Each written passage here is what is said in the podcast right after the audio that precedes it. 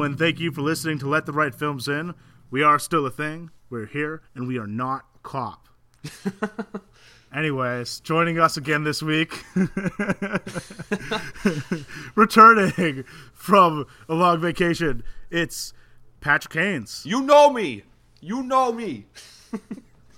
He's the final rat. He's up on the windowsill, and we we know him. and with me today, as always, my co-host. She is Vera Farmiga's terrible, terrible Boston accent. Kayla St. Ange. Yo, what is up? that's uh, that's about That's as a- good as that's I as can close as that's about as close as Vera Farmiga does too. do. Yeah, no, there's. I feel a kindredship with her because, as you may remember from the Goodwill Hunting episode, Oh my my, Boston accent is really good. Oh my god. You're gonna be okay. Yo, what is up? What the fuck? Jesus Christ. and I am your host. I am not a fucking rat. Tyler Hannon. I'm really excited for this episode because nobody can say that I have too much bad language when we're talking about a movie that drops the f bomb Oh my like God. ten times a minute. And leads with the insane. N word. Good, love it. I That's love. really- I loved every second. That's really like more than fifty percent of Wahlberg's dialogue is just saying like just dropping f bombs. Yes. he got that Oscar nom just for basically swearing a lot. It's like he's Just like, for this is all I gotta do. Just for telling Alec Baldwin that he's fucking his wife. That's why you got the name. Oh, and his mother's fucking his father. She's tired from that. right, right, right. Oh my goodness. All right. Well, First, before we get into more Boston, we're gonna talk about what we've recently watched. Um, Patrick, why don't you start us off? What have you recently watched?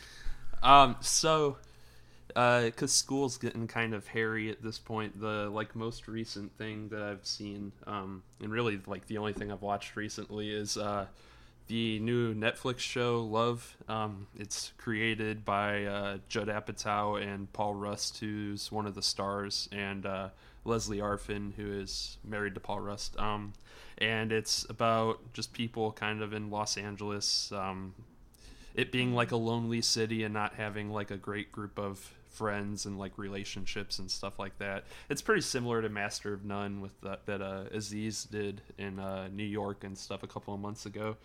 Um, it starts off kind of slow. The first um, episode or two are kind of a drag, but uh, the like run of five or six or so episodes that finishes the season is really great, and it's got a good ensemble cast. Um, I forget. I think her name is Claudia O'Doherty, but she plays uh, the roommate of Gillian Jacobs, who is the other lead along with Paul Rust. Is she's great. Um, she plays like an Australian that just moved to Los Angeles, and uh, yeah, there's a bunch of like UCB familiar characters. If uh, you listen to any of the millions of podcasts that they have over there and stuff, um, yeah, it's great. I highly recommend checking it out. I'm curious because the only thing that I've heard from this so far is that like it made a bunch of people very, very uncomfortable. Oh yeah, there's Is it like kind of that like kind of comedy or? um I mean Paul Rust is just kind of like a awkward guy kind of um and uh Gillian Jacobs' character is pretty damaged in the show. So yeah, there are definitely a good amount of awkward moments, but I would say it's just like outside of being kind of uncomfortable funny, it's funny in its own regard and just straight humor kind of stuff.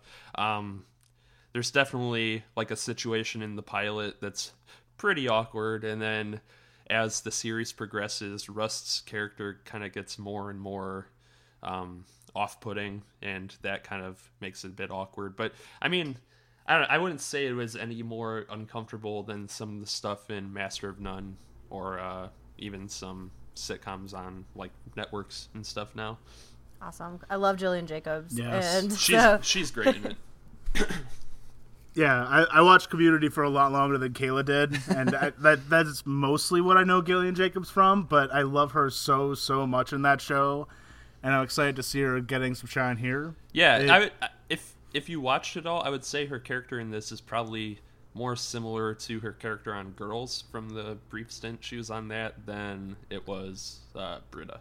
But yeah, I completely forgot that she was on Girls. yeah, is not it was was it last season? Maybe I don't know. I kind of fell off with that show pretty hard As- to as be did I, honest. but- so. I think yeah, the last episode I watched was where they went to the beach house and then everybody hated each other. But that's like Oh yeah, almost every other episode of the show, to be honest. Right. So But I, the show seems to be getting some pretty good praise. Like every time a Netflix show comes out, it seems like, well, it, it either falls off the cliff or everyone talks about it. Right. And this isn't quite on the level of Master of None. Like everybody heaping praise on it, but it's doing pretty well. yeah, Which makes me happy for the people involved. but I wouldn't put it on the level of like Marco Polo or like anything like that either. what is that? I don't even You- know. That's what that's the correct response. you didn't see Marco Polo, Kayla? no. Oh, it's like Netflix's Game of Thrones. It's Oh, really good. Is that that must be in like the forgotten Netflix folder. They put a lot of money into that. along show. with Yeah. like, uh, what is it, Hemlock Grove, and Oh, like, God, what's the other yeah. one, Peaky Hemlock, Blinders. Hemlock Grove got three seasons. Don't you stop. There actually is a very passionate Hemlock Grove fan base. I'm surprised you I haven't never stumbled watched it. across them on Tumblr as you tumble more than I do. Um, I think they're hiding in the corner, to be honest. Or may- also, Tumblr's really all about the 100 right now. So Oh, yeah, we did talk about that yes, before. We did. lesbians. That's Yeah, really what- all you need to do to get Tumblr on your side is have gay mm-hmm. people. So So they love The Departed. the firefighters. Uh, Patrick, was there uh, another thing you wanted to include with love? I couldn't remember if we were going to do it or not. uh, no, I'm, I don't- no, that's it. That's pretty much all I've been Okay. watching. I was going to say, I don't think we've talked Deadpool yet, but it's also been a couple weeks now, so. Oh yeah, I mean, it was fine. It was it was fun. I mean, not, It's already number 65 on the IMDb 250. oh, I I'm just- sure that'll stick. We talk about how just the saying. IMDb top 250 is kind of ridiculous a We, lot. we do have to give it up though. It's not a crime drama, so they're diversifying. True. Okay, so It's an action. It's a comedy that made It it, up is, to the yeah. 250. I mean, like, okay, I, I really liked Deadpool, and I was pleasantly surprised with a lot of the decisions that they made Mm-hmm. regarding Deadpool. But like, real like the 65th best movie of all time. Yeah, like, that sounds fuck right. off with your voting. Like, stop. Like, I mean, it'll probably drop down as more people see it who aren't all about Deadpool. Kayla, now let's talk about what you have watched recently. Okay, so I'm actually pretty excited. Like, not that we like, not excited that we've had such a long break, but excited that I actually have things to talk about. Because normally I'm the one that's like, uh, don't have time to watch movies. Saw this funny cat video on Tumblr the other day. But yeah, so I've actually had a, a decent amount of time lately to watch things, and Ben and I decided on a coin flip the other day to watch the original Tron movie, which I had what never was the other side of the coin? unfriended. Actually, better than you'd expect. we were well, okay. We were going through. Uh, he has access to somebody's HBO Go account, so we were trying to decide which movie from HBO to watch, and we couldn't decide if we wanted to watch hokey '80s cult classic or what we assumed was probably hokey bad found footage horror movie. So we flipped a coin. And actually, as a funny aside, there's like an online coin flip generator, and you can pick pretty much any coin from the history of the world. so we flipped some form of Roman currency and then had an argument about which side was actually supposed to be heads. Sure. Yeah. I digress. so we watched the original Tron movie. And I really like Tron Legacy, but I had never seen the original. And I have to say, watching the original doesn't really make the sequel, like, it doesn't really add to the sequel a lot, and in fact raises a lot more questions. Because, first of all, Jeff Bridges in that movie is literally just Jeff Bridges walking around being like, "Bro, I'm programming. What's up?"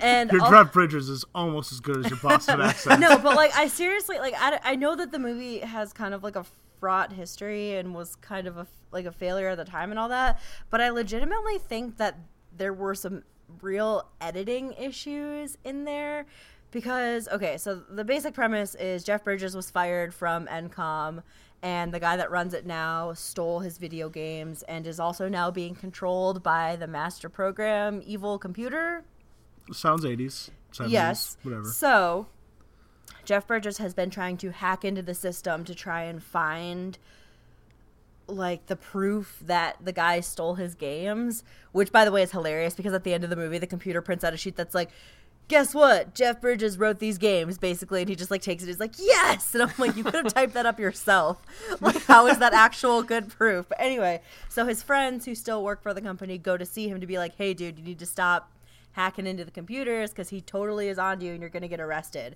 And like halfway through this conversation, it turns into the master computer is trying to rule the world. We have to break into the company and stop it. And I was just really confused because literally within the span of one minute, we go from, dude, you got to knock it off. To oh my god, we all have to go save the world, and like there are a couple other times where things like that happen, like later in the movie the evil computer like once he's inside of computer world they blow up his ship because apparently you can blow up things in the digital world Of course. and like we go to the like we cut to the next scene and he has Jeff Bridges and Yori, the girl computer program, and they're like, "Ah, Tron is dead." And I'm like, "When did Tron die? Like he was just right there." so I just feel like in the editing sorry. room, Is Jeff Bridges Tron? no, uh, what's his name? Bruce Boxleiter. Okay, so who's That's, Je- crushed that, that's wow. definitely not how you pronounce his name. Are you sure? That sounded so good. Bruce B, Brucey. who Brucey. plays he plays Alan Bradley slash Tron. okay? Slash Tron. So Jeff Bridges, Jeff Bridges is just Jeff Bridges, and also is his computer program Clu in the beginning, but Clu gets murdered by the other programs pretty fast. Did, wait, Okay. did, did Clue, where did Clue get murdered and with what? he was shut up. he was derezzed. Oh boy. but yeah, so general I mean like it's a fun movie and definitely some interesting like animation and computer choices for the time. Yeah. Box Lightner? Box like uh, I, I don't know. That's, I mean, it looks like it's spelled Box Lightner. Maybe. Anyway, I don't know. continue with yeah. your- so it's just like it's hokey. It's definitely got its moments where it's just like really, but for the most part, it's fun. But again, I feel like when you get to the sequel, Jeff Bridges is suddenly like this very serious programmer who's like, "Yeah, man, I went into the computer world to make like the future and blah blah." I was like, "No, dude, you got like accidentally sucked in, and then you broed your way out." Like, My only. then- my only. Oh yeah, of and then at the end of the movie, that's the other thing that bothered me. Oh he God. comes out of the computer, gets his proof, makes no mention of the fact that he was just like inside of a computer game. This apparently does not bother him. Does not tell his friends about it. Just is like, I got the proof, yo. And then like it cuts to the end, and he jumps out of a helicopter. He's like, I'm the boss of Encom now. And I'm like, first of all, how did that happen? Like, do you think that that was a dream? Like, are we like, are we not going to talk about the fact that something literally magical just happened? I don't know. To be fair, if I got sucked into a video game and I came back out, I would probably tell no one. but I'm just like, yeah, I, I don't know. I am not really surprised that the Tron uh, series has never quite caught on the way that Disney really wants it The to. The Tron Expanded Universe? Wait, so where does my only frame of reference for like the series is the like neon uh, motorcycle racing game that they have? Where does that play into the movie? So in the original movie, the light cycle thing is literally like competitive Snake, and that's how the programs kill each other. Like they literally are like driving around in circles trying to get each other to run into their light cycle tails. So in the sequel, they were like, "Holy shit, that's stupid," and they turned it into like a real racetrack. Okay. So it's more like racing in the sequel, but in the first one, it's definitely competitive Snake, and it looks like 80s computer games. It's Yeah. kind of hilarious. also, yeah, so they have these things called reminders, I think they're called, and they're like these like arch shaped spaceships. I- and they are so impractical. Like they don't fit through any of the doors. They don't i'm like why don't you guys just maybe get different army surveillance things? Like i feel like you're really limited here. But yeah so that is how I feel about the original So- Tron. And was was the movie an adaptation of the game, or did the game come out like in tandem with the movie? the game actually came out slightly after Okay. because I thought it was based on the game too, but it turns out that the movie did so badly that everybody forgets that it came first. and the game actually outsold the movie by like millions of dollars. like and it sucks because really like they were trying like for the time they were trying some very interesting things. And i can like i don't know. It definitely makes sense that it's a cult classic. And it definitely makes sense that disney would be like oh my god this will do really well in the 2000s but i think the main problem they ran into was that they tried really hard to market it to children mm-hmm. Instead of trying to market it to you know the nerd adults who Right. liked Tron, because like they did a cartoon series, which they that they then canceled because it was only charting with like adult viewers and not selling toys. And I'm sure we're all aware of Truthrin, Tron Three, which they stylized as TR3N, Oh boy. being canceled. And like I'm just I don't know. Listen, I mean, I think that they're just they've just been trying too hard for the past 30 years to make Tron happen and it's never going to happen. it's like when I was walking through Williamsburg. So like, stop trying to make Queens happen. Queens will never happen. Tron will never happen. yeah, The only thing that makes me sad is Cillian Murphy looks damn fine in that second movie. he's in it for like 4 seconds. Yeah, and he he's literally the stands- most impactful part of the movie on me. um excuse me. Olivia Wilde is in that movie and she is strikingly beautiful and has a really cool haircut. she is, but We're getting some real deep dive Tron stuff going on right now. yeah, so I guess I have it's worth no a frame of reference to this. I would say it's worth a watch for like just to be like, wow. First of all, these graphics look like shit now, but think of how revolutionary they were at the time.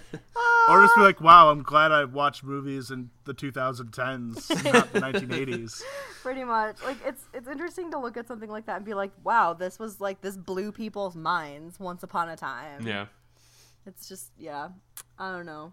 But yeah, so the other things I watched recently, I finally watched Ant Man, I finally watched Ex Machina and The Martian, which are all things we've talked about extensively on the podcast. So would like to say liked Ant Man, could have done without the you're my precious daughter, so clearly even though you're more skilled than everyone else, you can't do this because reasons.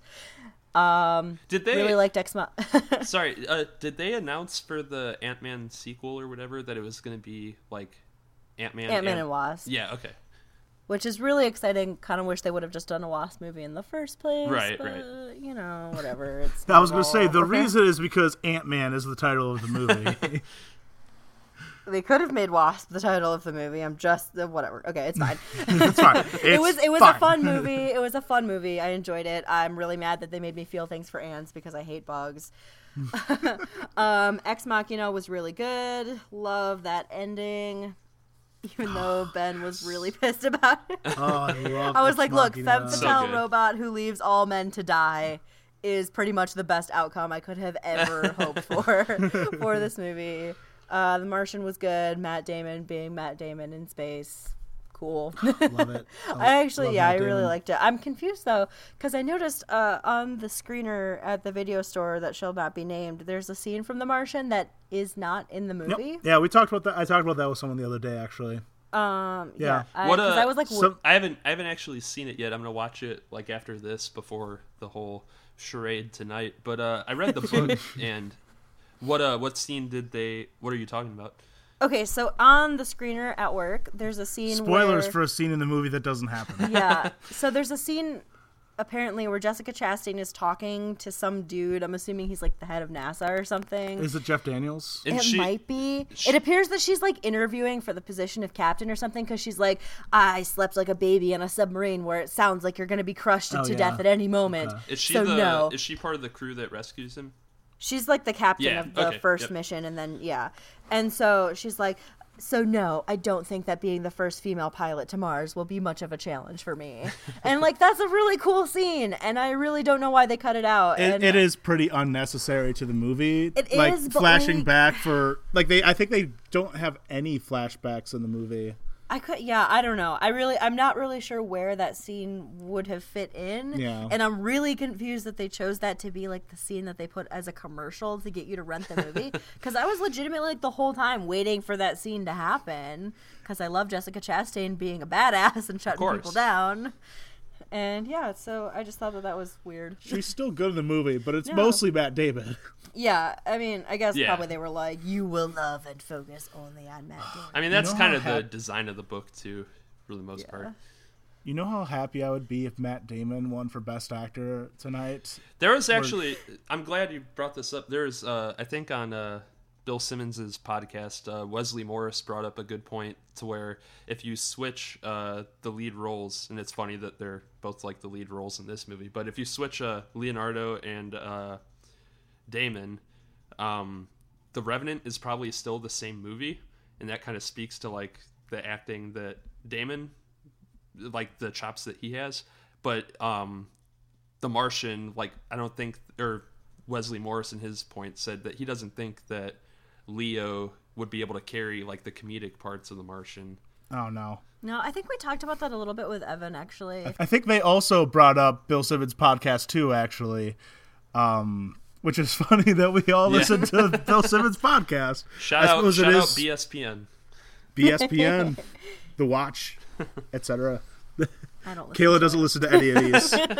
but yeah, no, I I definitely listened to that episode too, and I was nodding fervently in agreement the whole time that Wesley was saying that. I was like, yes, yes. That's the thing. Like Leo is a really good actor, but He- again, he's not a di- he's not like a um, he's not a diverse actor. Yeah. Like, Yeah. He pretty like he can carry a really dramatic, intense movie, and he can torture the shit out of himself on screen.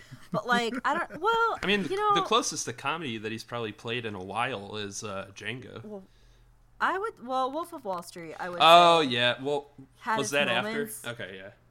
but like I, I feel like that's like a different kind of comedy because like Matt Damon Oh, sure. has that he has the chops to like you know stay funny in the face of certain death, and I just feel like if like Matt for Damon's instance- been in out and out comedies. yeah, Right. like if you put Leonardo DiCaprio's Revenant character on The Martian, he's just gonna be like, gotta make the potatoes, gotta gotta make the rover last for four more. Like I don't know. He it won't even say word. It, just there would be no jokes in the movie. It's just yeah, it just turns into like another grim survivalist thing. I will say about The Martian, I was just so stressed the whole time, and I hate space movies because it's like you trip, your helmet cracks, you're dead, bam.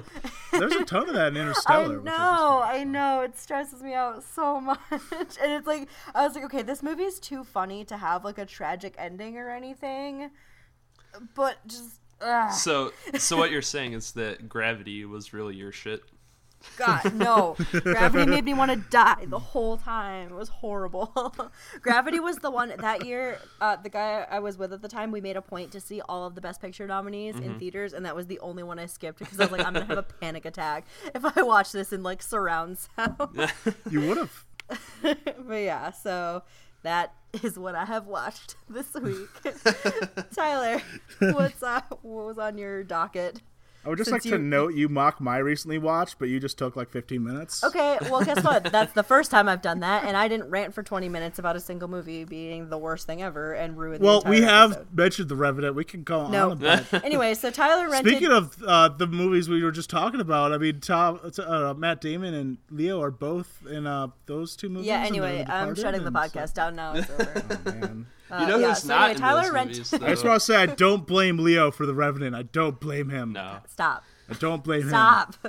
Tyler rented 75 movies this week. I'm not going to talk about all of them. So Not- I'm actually really not. interested to see what he picks from. The, there's like our entire desk is covered in DVDs right now. It's kind of ridiculous. and we haven't recorded in a while, so I've seen so many things. And I just want to say, we're gonna do an episode later. We're gonna record it later tonight about this. But uh, we watched The Witch. The Witch is great. Oh, it's so good. And Legitimately yeah, so- terrifying, but I don't want to like.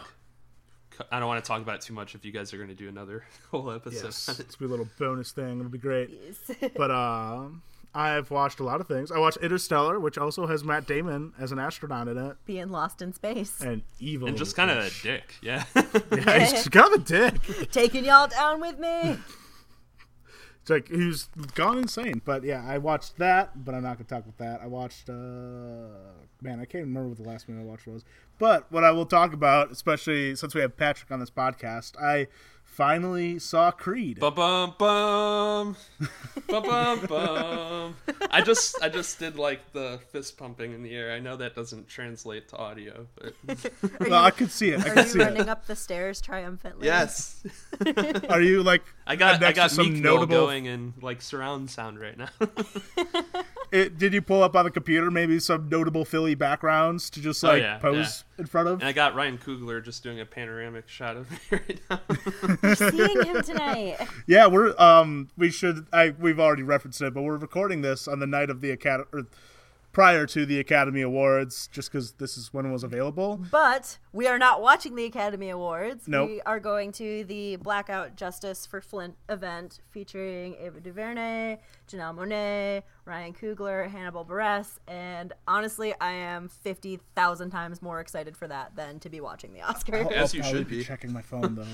I That mean, sounds yeah, I mean, I would love to do that. Um, we'll probably talk about that on the whatever thing we're doing tonight bonus episode thing as well. for sure. But um, just as a quick aside, if you are listening to this and live under a rock and haven't heard about the Flint water crisis somehow, it would be really cool if you would research that and maybe find it in your heart to donate money to them because literally every child in Flint has been poisoned by lead in their water.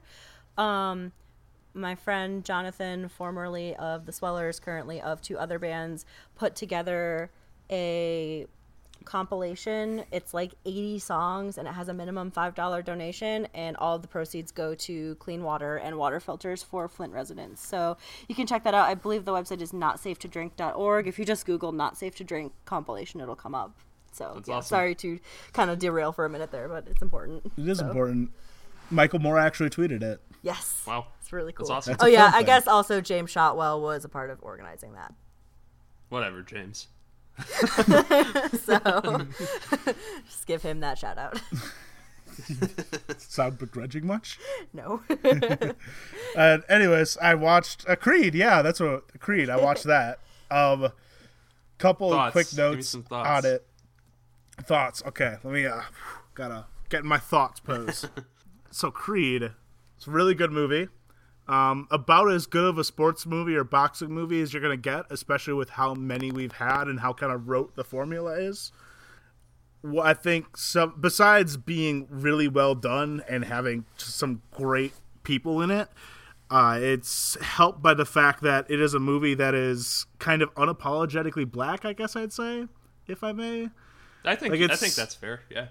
because it's not just it isn't just they put you know Apollo Creed's son, a black guy, into the Rocky role and had a movie from there. Like, like this movie is full of black people and black culture, and Ryan Coogler, the director, is obviously black as well. And I think that was notable too. It wasn't just this is not just an example of race blind casting. Is they cast specifically a black man for this black role and it's just full of stuff you don't get to see as much, which is part of what the whole Oscars so white thing is about. And I think it makes it, especially after seeing it, even more glaring that this and Straight Outta Compton were the movies that weren't nominated, even if it wasn't specifically because like the Academy was like, no, we must not have these movies.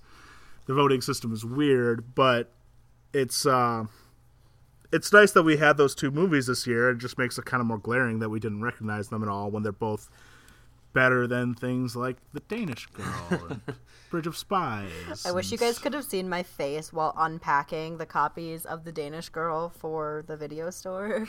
so you're just Oh, like, man. this bullshit. Get out of here, Redmayne. What What But do you think the over under is if uh that like the first words out of Stallone's mouth when he wins tonight is thanking Coogler and uh, Michael B. Jordan, or do you think he forgets would- again? I would really hope I did he could hear find it in his heart to thank the amazing people that made him like I, I don't know. I did hear. Well, I did hear recently that he did thank them, but the camera Yeah. had cut away by the time he got to that point. You know, that also doesn't surprise me. Yeah, and then he he went on like his uh I guess like the backstage presser or whatever where they interview all the winners and stuff right away. Mm-hmm. I guess that he spent like the extensive amount of that time thanking them. But I mean, yeah, it's it is not on important to you note- know the broadcast and everything. Yeah, it is important to note that like a lot of the time the cameras are like the the people that are in charge of what gets shown on TV are really ready to cut away the moment of controversy. Like you may remember And looking for li- reaction shots. Well, you may remember the Life of Pi people Right. getting cut the minute they tried to bring up their animation studio that was on strike. Or who was it a couple years ago that tried to thank Taiwan and they were like, nope, nope, nope, do not want to can't piss off remember. China this year. I'm not sure. and uh, so stuff like that. So like generally when it comes to things like that, I try to give them the benefit of the doubt. Yeah. But right. I don't know. Stallone doesn't necessarily seem like an ungrateful bad guy to me. no, no. But uh, yeah, so like besides all of that, Ryan Coogler directs the hell out of this movie. There's the the famous Meek Mill scene with uh, motorbikes running through Oh the streets of Philly. Really good. There's the the fight that's an unbroken take, which deserves all the hype it's gotten. It's incredible, and I can't imagine how the hell they did that.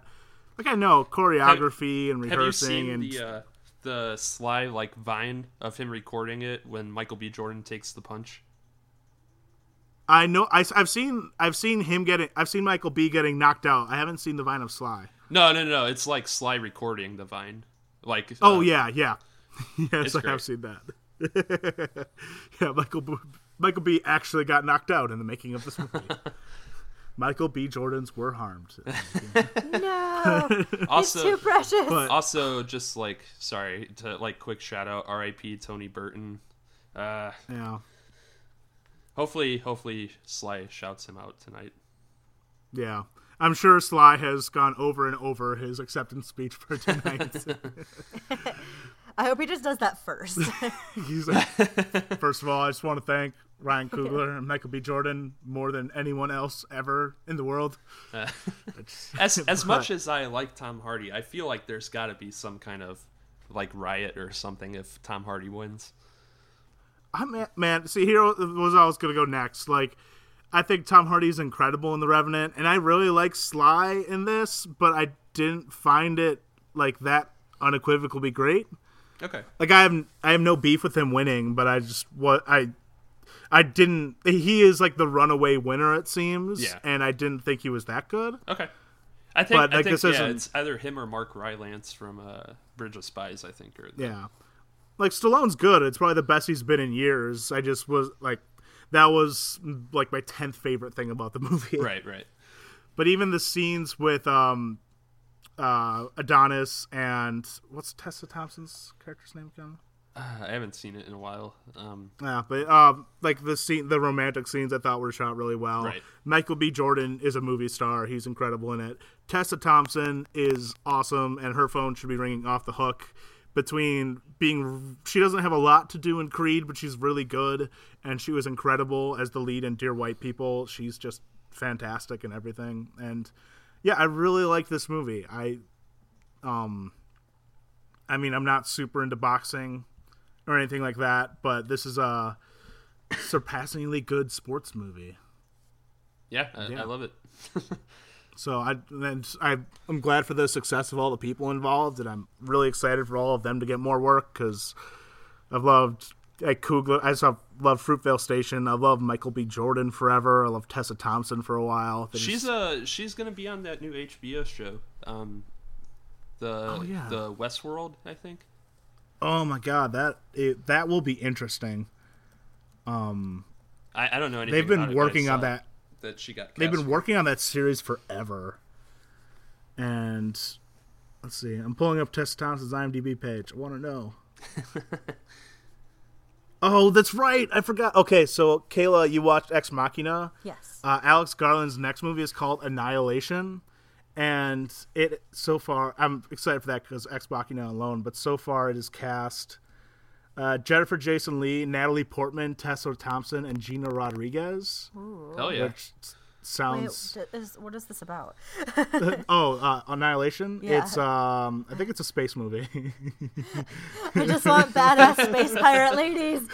A biologist signs up for a dangerous secret expedition where the laws of nature don't apply. Okay, I, it's like these four women go to space, basically, and they're very different. They the to work together to, to survive. it's based on a novel by Jeff VanderMeer. But yeah, super excited for that movie. I almost forgot she was cast in it, and she is in Westworld. You are correct. Yeah. Uh, yeah, looks like it. Okay. Yeah. Interesting. Also, Lisa Joy. I don't know who that is. But the other thing I watched made for a really interesting double feature. I actually tweeted about this, but follow me at that ton. uh, I watched Kingsman after I watched Creed, which is a much, much different movie. Is that the Colin Firth like? Uh, Yeah. Okay. Yeah. yeah, Yeah. so I went from like uh, like a I went from like this ver- like this uh really good sports movie unabashedly black, very earnest to this white boy wet dream over the top action comic book adaptation which I enjoyed, but I also had joy with caveats cuz that's one of the whitest things I've ever seen except for the villains. The villains are Not white. not white. Go figure. And don't they? Every- Doesn't the villain have like swords for legs? yeah, it's pretty interesting actually. There's a really there are some really good fight scenes in it. The action's super incredible. Super incredible. Wow, I'm great at adjectives. the the action is Soulful. shut up. the action is intense and very well done and sometimes it's unbelievably over the top, like super stylized, and other times it's just very it's oh it's over the top but in a lifelike fashion. It was kind of weird, but it's mostly this stylized comic book movie that's hyper violent. It's like Kingsman is a really fun movie that I could enjoy with the caveats of knowing that this is made for like white teenage boys to love. Yeah. Was that was that uh was that Guy Ritchie or was that No, there was um Matthew Vaughn. Oh, okay, yeah. Yeah. But yeah, it's it's a good it's a better movie than it has any right to be, I feel. it's not as smart as it thinks it is. It thinks it's so clever. It's not that clever, but it's solid.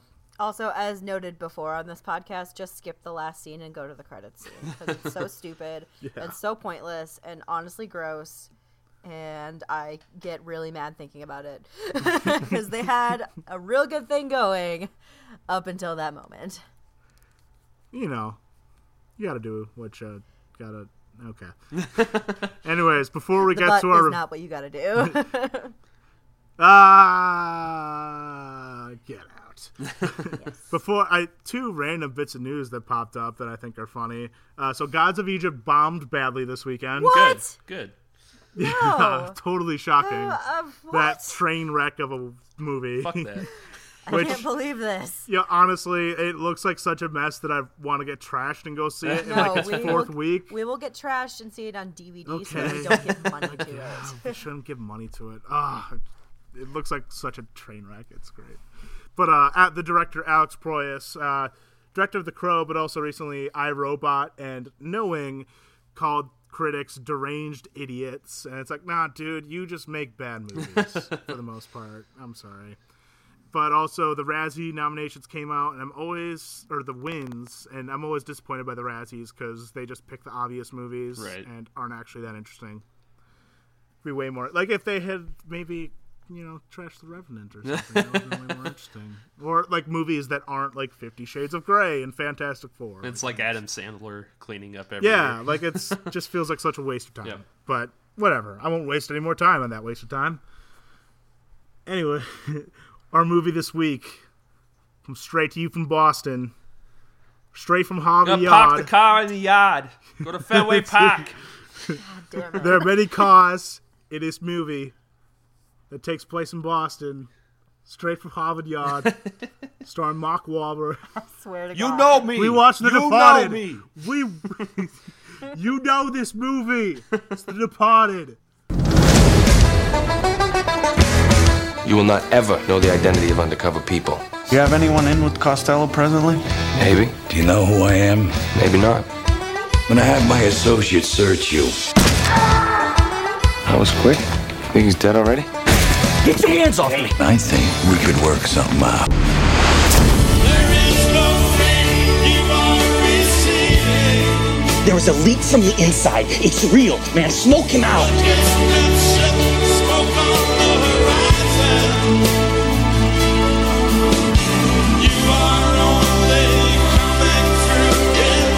You're lying to me. There are things you don't want to know about.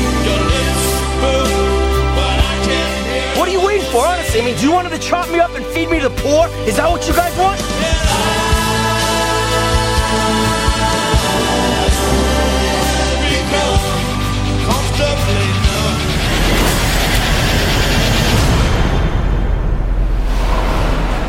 How's your mother? She's on her way out. You all are. Act accordingly.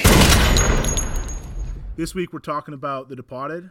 Uh, the Departed is currently number 43 on the IMDb 250. it, it was released in 2006, directed by uh, Martin Scorsese. Oh my god, stop. starring starring Revenant star Leonardo DiCaprio, Matt Damon, Jack Nicholson, Mark Wahlberg, Marky Mark, Martin Sheen, uh, Vera Farmiga. Oh yeah, Anthony Anderson was also in this movie for five Yep. seconds. Literally every famous white person, and then that one black guy for two seconds. Which the movie makes a point. You're a black guy in Boston. You're already fucked. Yeah. It's true.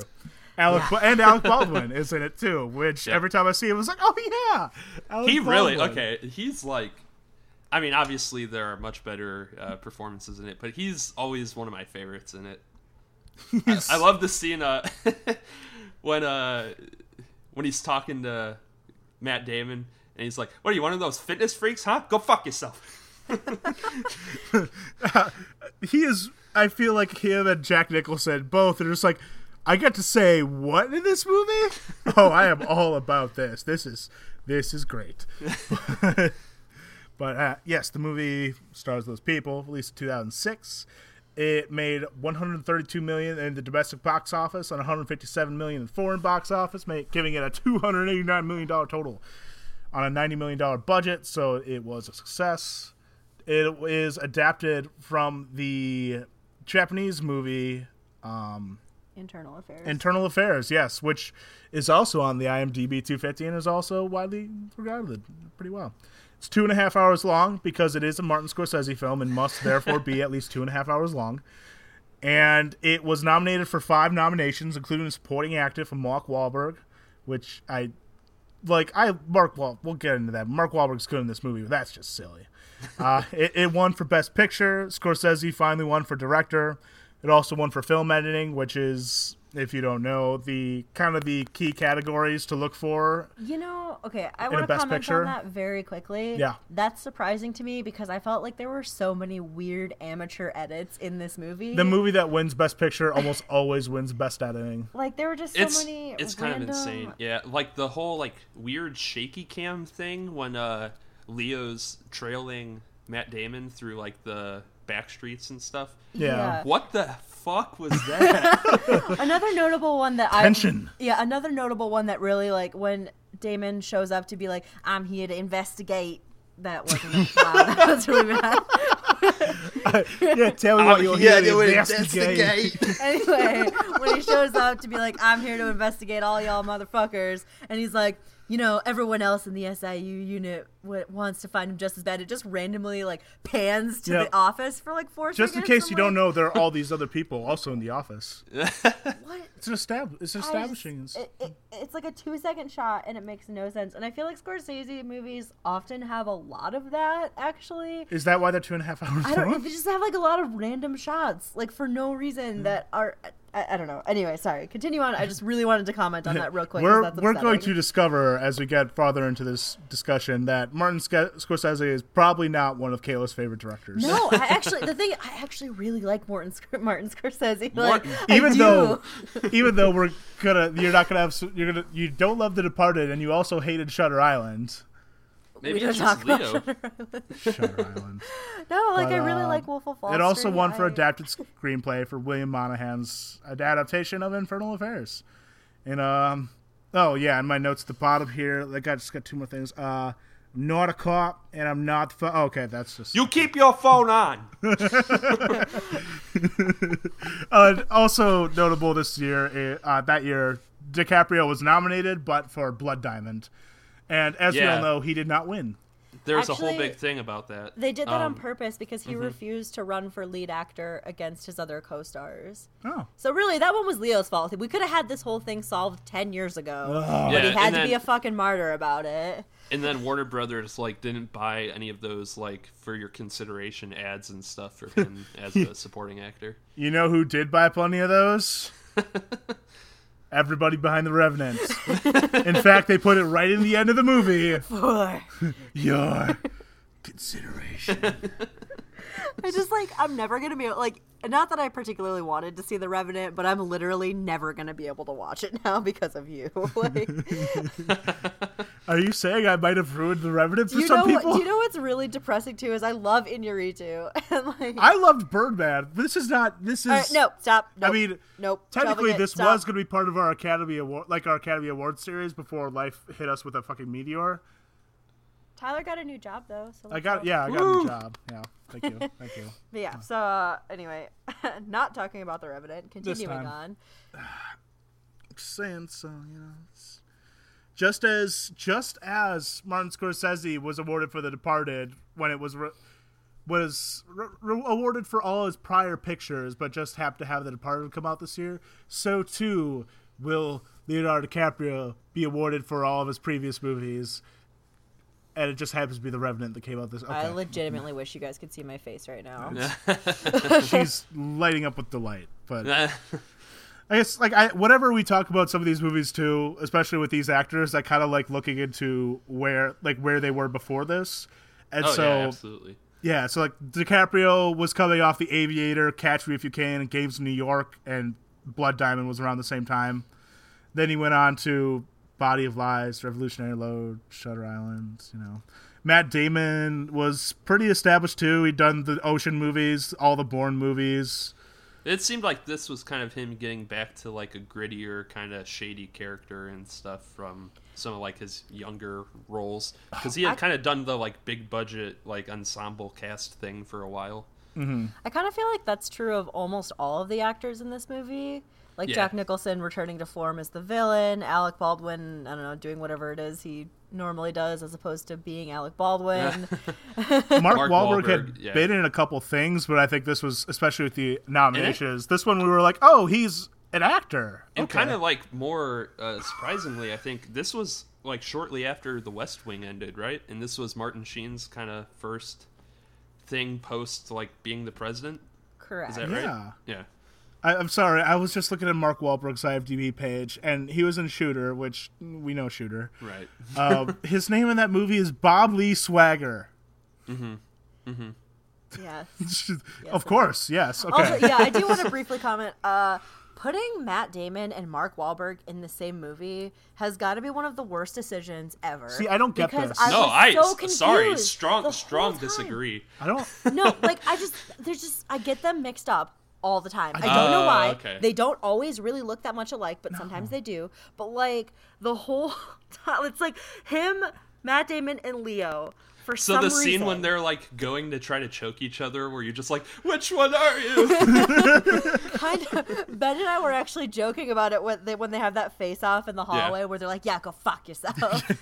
um, ben was like, "So did they just feel like maybe they just told e- themselves to go fuck themselves?" Like I don't. I don't totally get it, but it's I like also. a thing though. If you look it up, I like, lots also don't them get it up. at all. I, maybe it's just because I love Matt Damon and I've seen him in so many things. There's like a whole sector of the population that gets Leo, Matt Damon, and Mark Wahlberg confused all the time. Really? I mean, they all kind of came up at the same time. Yeah, It I like. I get the similarities, like age, white dudes. like- I will say, Really, during the, only first, like- thing they could have done differently is throw like Ben Affleck in as like Oh uh, God! Alec no. Baldwin's role or something Ben in Affleck that. has that distinctive chin, though. He's got a yeah, chin. that's true. But um, yeah, no, like honestly, during the first twenty minutes of this movie, I was really confused, and I had to go read the summary to figure out, like, not like to figure like, is Leo the bad guy who's pretending to be a cop, or is Matt Damon the good? well, that's guy kind of cop just the thing I think about the movie is that like they're both kind of flirting with like uh, being on one side, but like being more inclined to be on the other, and then the inverse of the other is uh, I, mean, I don't know. Yeah, it seems like they're two sides of the same coin. It's just confusing for a bit. It just I, I don't know. I figured it out though. So I hope so. Like so, yeah, it was really a bummer when spoilers. Mark Wahlberg shoots uh, or Matt Damon shoots Leonardo DiCaprio at the end. Wait, that actually almost happens. yeah. but ah, whatever.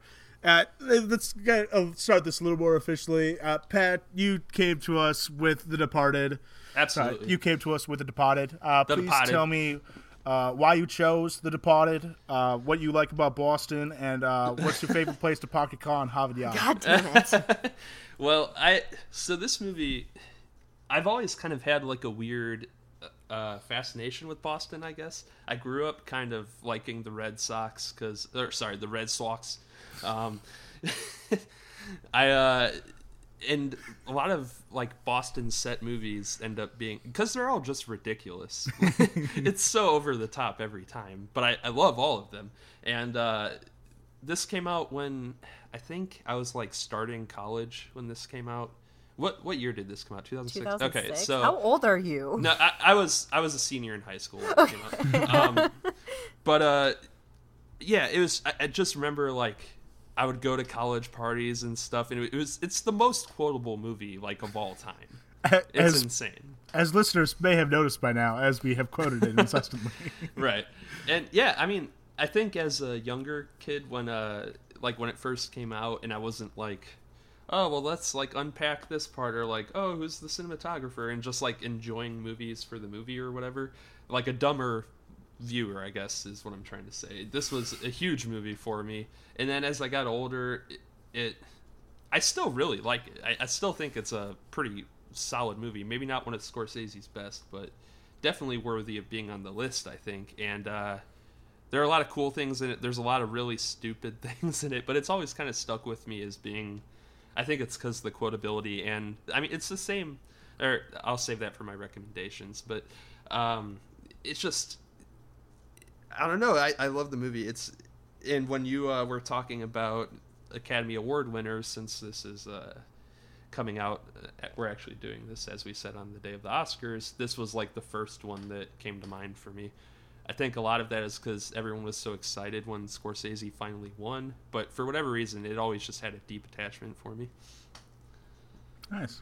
Kayla, tell us about your history with The Departed. Um, I actually had not seen it until last night, and I want to start. It's like it's not a bad movie, but this is the kind of movie that I just really, it just does not interest me. Right. It's And, a crime like, drama. I feel like okay, so I feel like for sure it's definitely kind of an of its time movie. Like I feel like in the early 2000s there were a lot of like like glorified violence, like dudes being dudes and like struggling with their inner demons kind of movies. That's, those movies still exist. I mean, yeah, have but you seen I- The Revenant? Yes, but like I, you know what you know what I'm talking about though. I feel like a lot of early 2000s mo- like you have like Crash, which you know that I hate, or like Most people do. The Departed, and I, Right. I don't know, just like just like a lot of movies that are that are in this same vein of like good cop, bad cop. I don't know, and No, yeah, it's definitely like a like subgenre of its. Yeah, like, um, and so like I feel like it is a good movie, but it kind of doesn't hold up to the standards that we have today. And I've mentioned this before in the podcast where I feel like as we go on, the standards for what qualifies as best picture kind of get a little bit more stringent. Like for instance, in 2005, Walk the Line won best picture and I can't fathom that being true. Like I cannot fathom that being legitimately the best movie of any year. You and I can't fathom. uh, So I don't know, but You know, it was. I, I will say though that I mean, for the year that it won Best Picture, I mean, I I don't know off the top of my head all the movies that came out that year, obviously, but I mean, for the ones that were nominated for Best Picture, I don't really know what else to give it to. I guess Letters from Iwo Jima was pretty good, but I mean. I don't think Little Miss Sunshine was absolutely the best not. picture. No. And yeah, so like I don't know. I enjoyed the movie and I think it does some interesting things, but overall I was kind of like this movie is so long. And I was joking with Tyler because like when I got home this morning, he was rewatching it, and I told him I was like, you know, uh, this movie is legitimately just 45 minutes too long. Like they just kind of orbit each other Oh, in circles. absolutely. And then when I was looking at the trivia, I found out that it's 50 minutes longer than the original, and Mm-hmm. yeah, I, so yeah, I it does some interesting stuff. It has interesting characters, but for the most part, I just am like, okay, we. I feel like you could have trimmed the fat, could have maybe done without a lot of the. Sorry, hold on, my cats are fighting. Yeah, I mean the whole like microprocessor deal with the like Chinese and everything was they they spent like 25 minutes on that and it was totally yeah, I just feel like there's so much stuff just kind of thrown in, and like I, I don't know, I, I- all. Sorry, sorry, microprocessors. So a lot of the Thank stuff, you for correcting yourself. a lot on of the stuff that I read when I was doing some research on the movie was like, oh, it's this interesting game of cat and mouse. And I- Ben pointed this out to me too. I don't really feel like it's cat and mouse. I feel like Leo and Matt Damon are kind of just like these like he called them orbiting planets that eventually shoot each other and like that's how i feel about it like i don't really at any point feel like they're really in a rivalry or in a race to catch each other it's just sort of there Yeah. Oh, I I disagree, but I mean, yeah, no yeah fair. no i would love to hear your thoughts on this because like i don't know i hate being the person I who's mean, like I- eh you know I kind of how I was talking about it earlier. It seems like they are like two sides of the same coin. You have the person that, um, like uh, Billy Costigan, um, Leonardo DiCaprio's character. His father grew up kind of in the crime mob, or at least, uh, you know, he he was familiar with uh, Costello for his entire life and stuff, to where the mob boss already knew him as he was coming in. He came up on the wrong side of the tracks and stuff, but he wanted to be a police officer. And then he spends the entire time, even though he's in um, with Jack Nicholson, he's this informant and stuff. And then you have kind of the other side of the coin with um, Sullivan, played by Matt Damon, to where he is actually a, a very good officer and rising in the ranks and everything, but he grew up his entire life in the mob and stuff. And I, I thought the most interesting part is that you, if you look at it, really the best officer out of all of them is Leonardo's character, and he's the one that couldn't even get into the academy because he failed his exam so many times and stuff. And I feel like a lot of it is just luck. I mean, he says he gets the files because the lawyer sent them to him, which is Deus ridiculous. And and he never needed it because he found the letter on the on Damon's office table. I, I you know what else I was actually all, but- curious about? So like they make a big deal about like teasing him with the fact that they could just delete his file and like make it so that he was never Yeah. a cop. That cannot be true. like there is no way that Oh, Matt no. Damon can hit one delete button and nobody knows that Leo was ever a cop. like what? There are absolutely like paper and like backups not to mention the and fact like that ways to check the history, like the edit history in the files, and like also, why does anybody have that power? Like you know, like your records stay your records for your whole life. Like if I had a criminal record, it would still be there. Like there shouldn't be a way to just go in and delete it.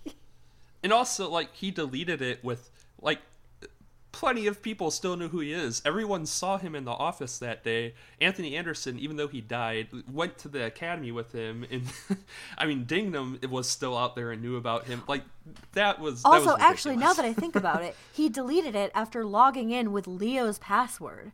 Why does he have the power to delete his own profile? That's great. But also, he deletes it and then recommends him for the Medal of Merit.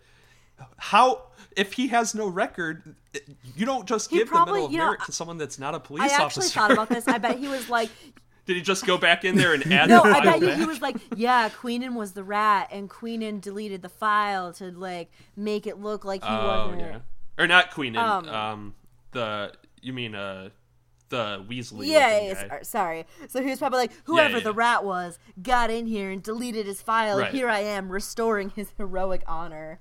Like, fu- you know, fuck Matt Damon so much Yeah, in this that's movie. he is such a dick, and he throws Oh, everyone under the bus, yeah. and I hate him. That said, I love Matt Damon in this movie. Not his character, but I just think he's so. Oh, good. he's so he's great. so good. He's the worst, but he's also great. yeah, I love at the end when he's like, "What about the baby?" And she just like keeps walking. I'm like, "Yeah, fuck and she you." just walks. I love the I love the scene in the elevator where he's like, "Just fucking shoot me," and then the other guy shoots Leo right. in the head. God, I was so upset too because like he just wanted his identity back, and they killed him, and he just wanted Yeah. to live his life. And Anthony Anderson shows up again just to get shot. that that last scene, I think that scene's pretty great, even though it's basically just everyone getting shot. I remember Ben was like, "Yeah, so the movie's over when everybody's dead," and I was like, "So like forty minutes, but out to the end of the Also, movie, I was like, Mark "Ah." Wahlberg just comes out of fucking nowhere. Fucking nowhere. So that I kind of wanted. I was hoping there would be like a deleted scene or something of like how he figures out It ne- that, or like gets wind of Sullivan being the rat. Like I, I could believe That- his that Ding, Dignam figured it out, but I need a like something more than just he had a hunch. It was Damon's character. I assume Leo. Well, I would I would imagine. too. I was thinking about this. I would imagine it probably had something to do with after he found out Costigan died. Um, like I, I don't know. I don't think it's a stretch to imagine that he could have broken into uh, Costigan's place where he had all the evidence from the lawyer. Uh, my theory on this, I think what happened, because remember Costigan is saying like, "Oh, I told you to bring Dignam." Like Dignam, no, you know me. Yeah. he knows me. Right, right, right. But like, so I think maybe my my theory, since this is a time when cell phones could fail you and you would not get a message, is that maybe he like didn't have signal and he got a voicemail that was like, "Hey, Costigan's up to some shit," and then he like found out Costigan was dead, and I also think that he, like he mailed the copy of the tape he right, yeah. to Sullivan, so maybe to cover his tracks or like cover his ass. He also But mailed one to Dignam and maybe someone else. I don't know. Cause yeah, he just shows up. And also, you know, I feel uh, like him shooting Matt Damon is such an unsatisfying ending. Because I feel like it would have been way more satisfying Oh, to watch him like you know go to jail and be put on trial and like lose everything that he loved and nah, instead of just dying. I might be remembering wrong, but I thought Dignam. I thought there was this scene after he like punches Matt Damon and uh, resigns. That I thought there was a scene where he was like on the phone saying no one can find Dignam when he was talking to uh, Costello. I don't think he said no one could find him. I think he just said he was on leave. So I think it was more of just like a ah, like don't bother with him. He's not technically a cop right now, or something like that kind of thing. Okay. The- yeah, that means man, there are some great moments of tension. in this movie. Yeah, I like the movie more than Caleb. No, like there are definitely so like as much as like shit that I was giving it the whole time. There were like my heart was definitely pounding like at least ten times throughout the movie, where I was just like, oh my god, what's gonna happen? Yeah, I watched this movie when I was 18, I think, for the first time. Uh, I really enjoyed it at the time. I liked it less the second time I watched it, and then a little more again the third time. It's a really enjoyable movie. It just, not that every movie has to have something to say, but it doesn't feel like it has anything to say, really. I mean, it's just like a story. I don't think it- yeah, I it's mean- just. I mean, I think it. I don't think it takes itself very seriously. I think it's just presenting like this is, you know, this is right what it and is. This is. i the really kind of story, think that that's its saving grace that it kind of has like that sense Right. of humor throughout about how ridiculous a lot of it is like Yeah. when it's like the dropkick murphys chase scene or whatever where they're like in reverse Which like, is also I that I fired up that old DVD and the Dropkick Murphys of the title music. of course. it's kind of crazy. Like that song when this movie came out, like they fucking blew up just because this movie. i felt bad i made a joke on twitter about like bad boston accents and flogging molly and like two people were like no flogging molly is west Oh, wait. coast Wait, did I? Is it flogging? No, it's Dropkick No, Murphys. it's I Dropkick thought it was Murphys, flogging yeah. Molly. Phil corrected me. Thank you, Phil.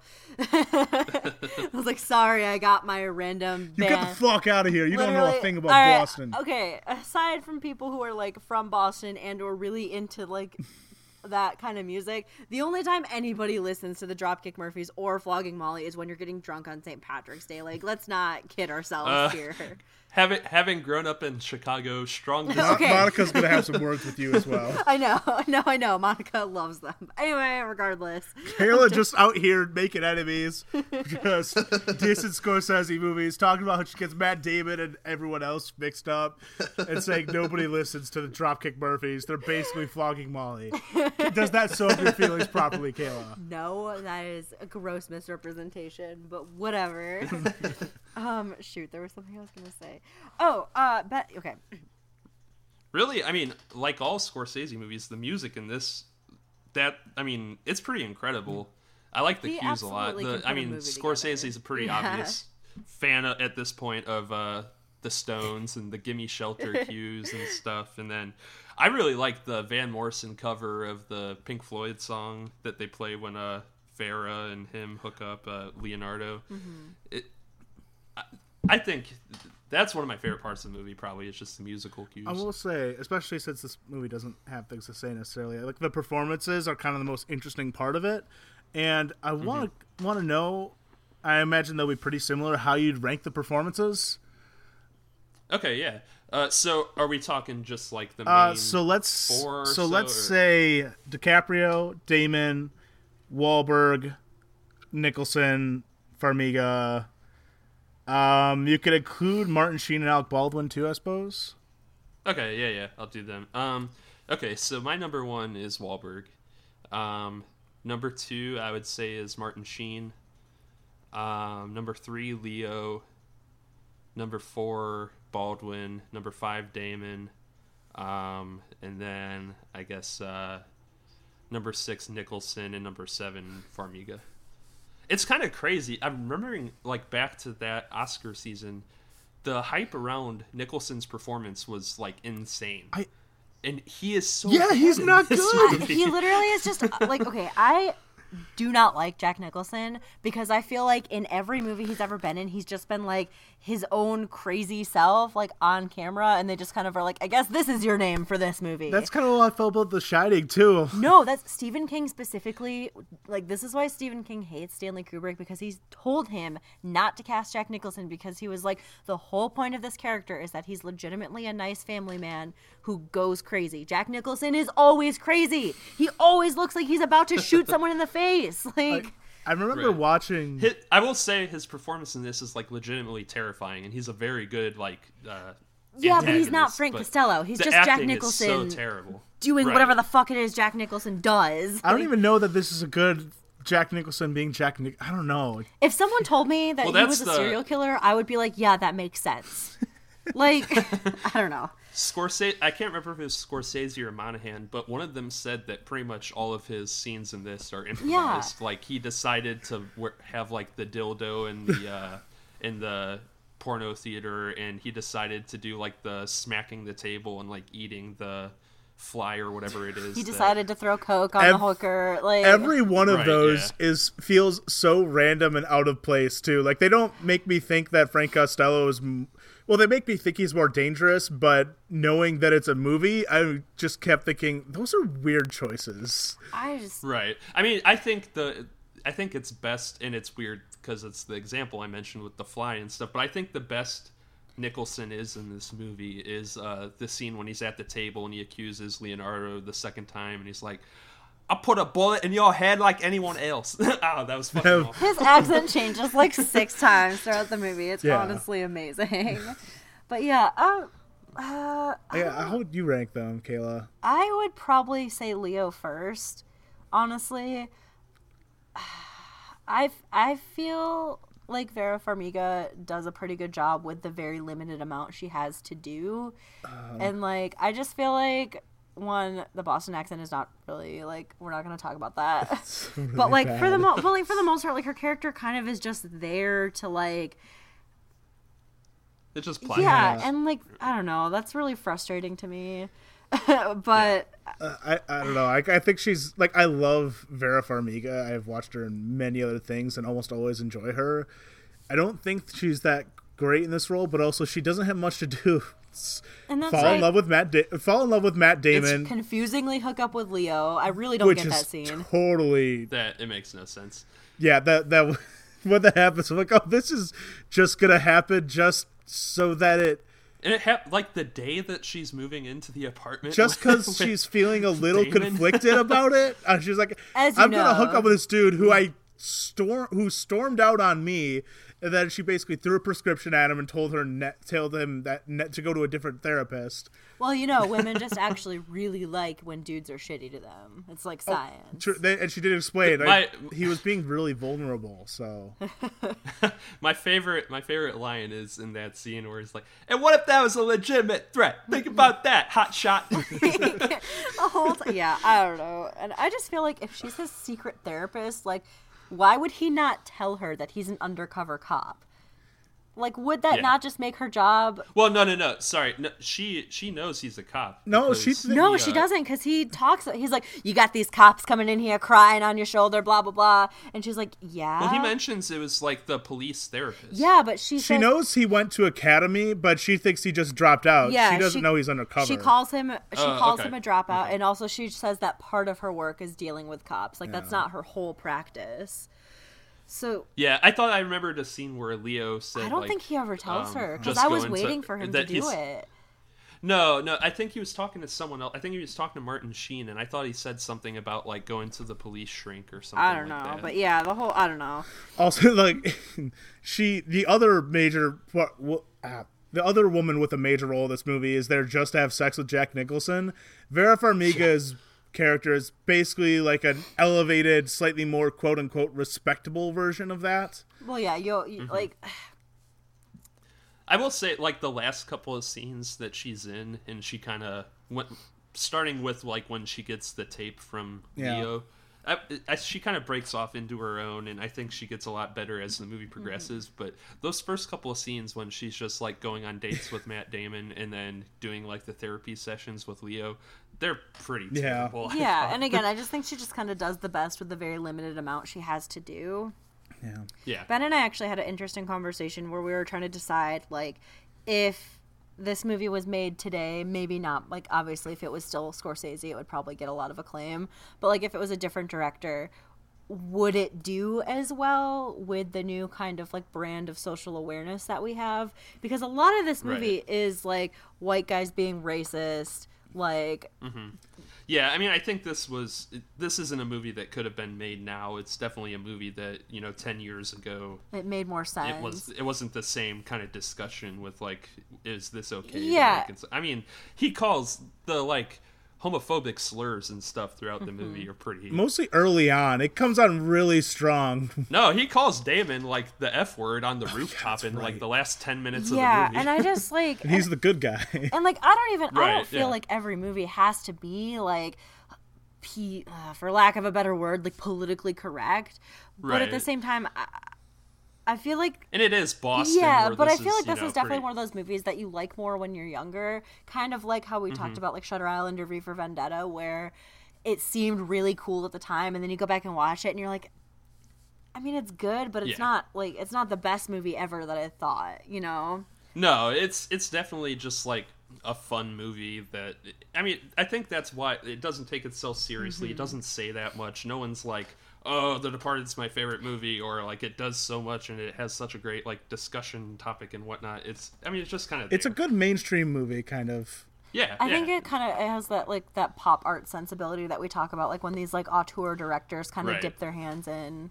Like Fincher's really good at that, Mm-hmm. and But like you were saying, I don't think it would be a very good movie with a different director. And it's actually interesting on IMDb. DB, they list a couple of different casting decisions from early on, and like originally the movie was going to be Brad Pitt and Tom Cruise, and Brad Pitt would have been in Matt Damon's role. man, I'm pretty and that's glad that that's why didn't it's still produced by Brad Pitt. But yeah, that would have been crazy. Oh man, that would have been insane. I almost want to see that movie. Just and then uh, Ray Liotta was going to be Dignam. okay, that, he'd be good. as That I, that. that I could see, but I, I I really like Mark Wahlberg in that role. Sorry, I did a really bad job of ranking, Yeah, but. I do like Mark Wahlberg in this movie, despite my utter confusion as to who he is ever.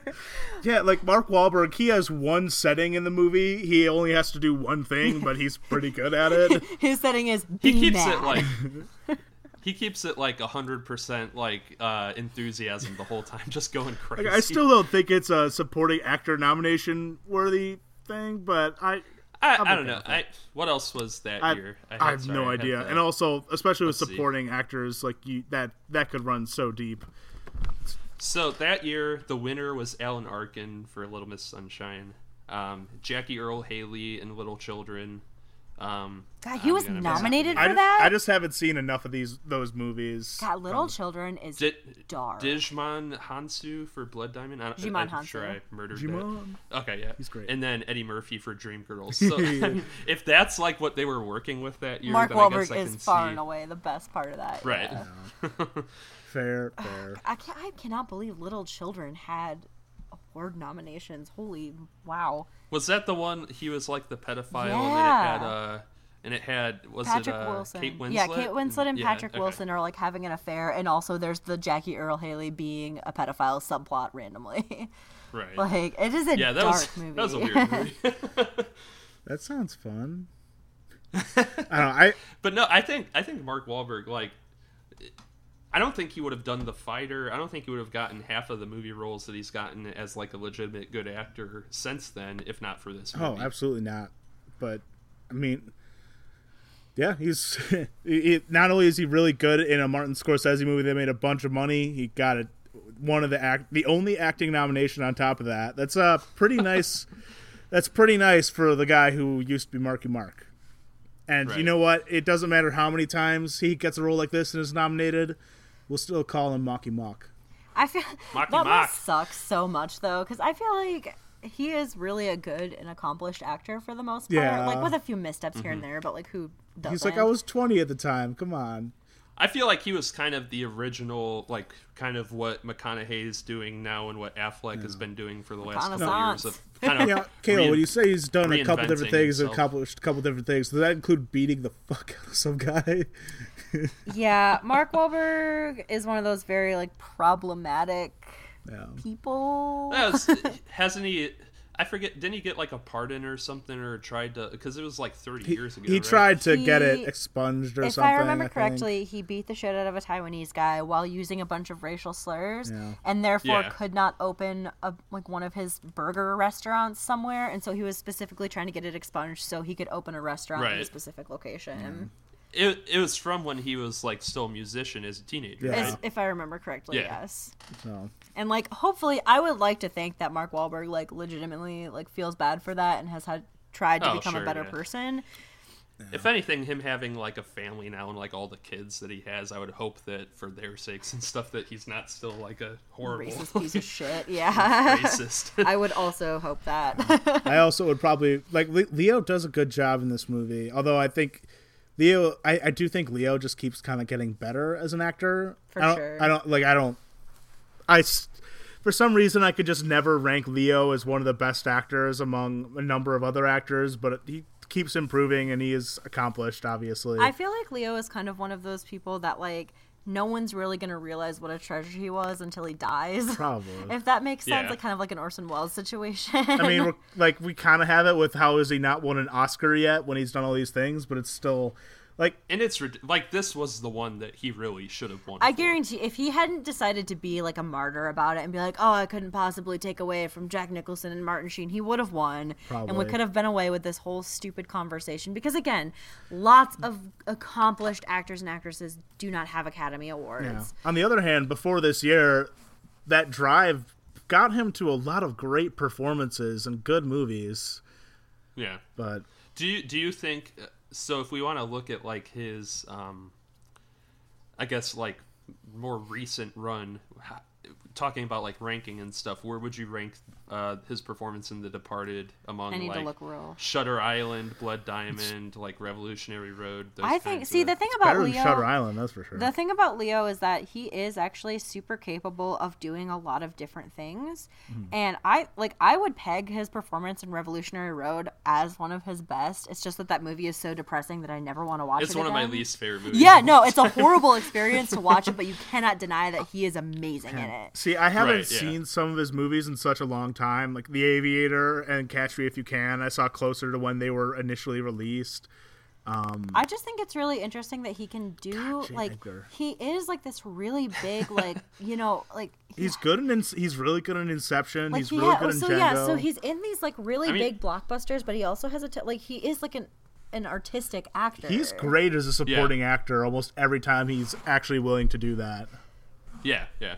I would say out of his like adult, like quote unquote adult Leo roles and stuff, I think this movie is probably the best that we've gotten from him. I would say, yeah, I would say probably this movie, Gangs of New York, and uh, He's. I haven't seen Great Gatsby. He's supposed to be the best part of that movie. he's by absolutely the best part of that movie. But that movie is honestly kind of a train wreck to me. As mu- like, I Yeah. really wanted to like that movie, Yeah. but holy shit, yeah, Leo is by like far and away. I would say part. he was probably the best part of Django. I don't remember if he got nominated for that or if it was uh, Christoph Waltz. I don't but- think he got Christoph, nominated. no, he it didn't was get a big deal. Yeah, that was what started Okay, this yeah. bullshit Yeah, that's right. in earnest. I would Great say, Gatsby wasn't good enough for him to get nominated. Yeah, so I would No, say if I had to yeah. pick, I would say that his role in The Departed or his role in Wolf of Wall Street are probably like my favorite Yeah, yeah. performances. I think I'd probably stick with that. I, maybe throw in uh, his part in. Django, I haven't seen guess, Django, yeah. so that I cannot he's comment on. really Okay. good in Django. I just you. I mean, he's playing. He's playing. You know my feelings on Tarantino. It's really hard for me. Like that's gonna be like a. That's fair. You'll have to put like seventeen Especially- shots of whiskey in me and be like, all right, especially Caleb, we're that doing movie this. of all the Tarantino movies. I know. Uh, I've got to go with The Revenant. Yeah, No, I, I'm- I just don't see it for him. No, Shut the fuck no. up, Tyler. um, of the ones I've I honestly don't think. I know it's like a done deal that he's gonna win, but even out of the nominees, I don't really think that he's the the best. If Matt Damon especially won, I would be so happy. I would be so happy.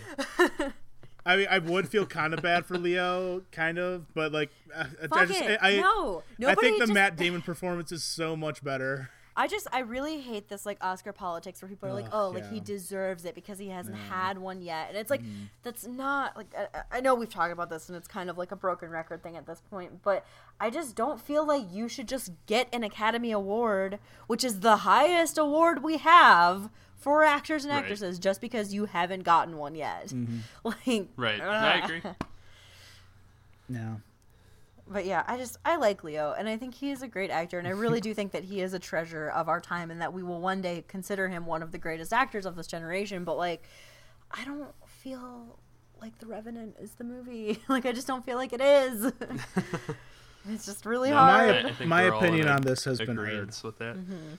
And like I feel bad because like I haven't seen The Revenant, so like maybe I shouldn't be like so like down on it. But just I just uh, I just don't. I forgot you No, haven't. that's have, having seen it. That's fair. yeah. I just have no interest in watching them like just kill themselves on screen for two hours. Isn't Oh, you know what? Sorry, this is completely off topic, but kind of getting back to like talking about the characters in this. Mr. French, uh, Ray Winstone is maybe one of my. Oh, yeah. I know he wasn't like out of the characters that we No, mentioned he's- for he ranking. is he really might good, be though. one of my favorites in this. I just find it noticeable because I feel like Jack Nicholson and Vera Farmiga's performances are so like not. I'm just so not into those.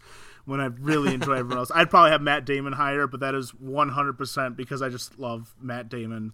Be- Oh, he's great in love. Matt Damon so much.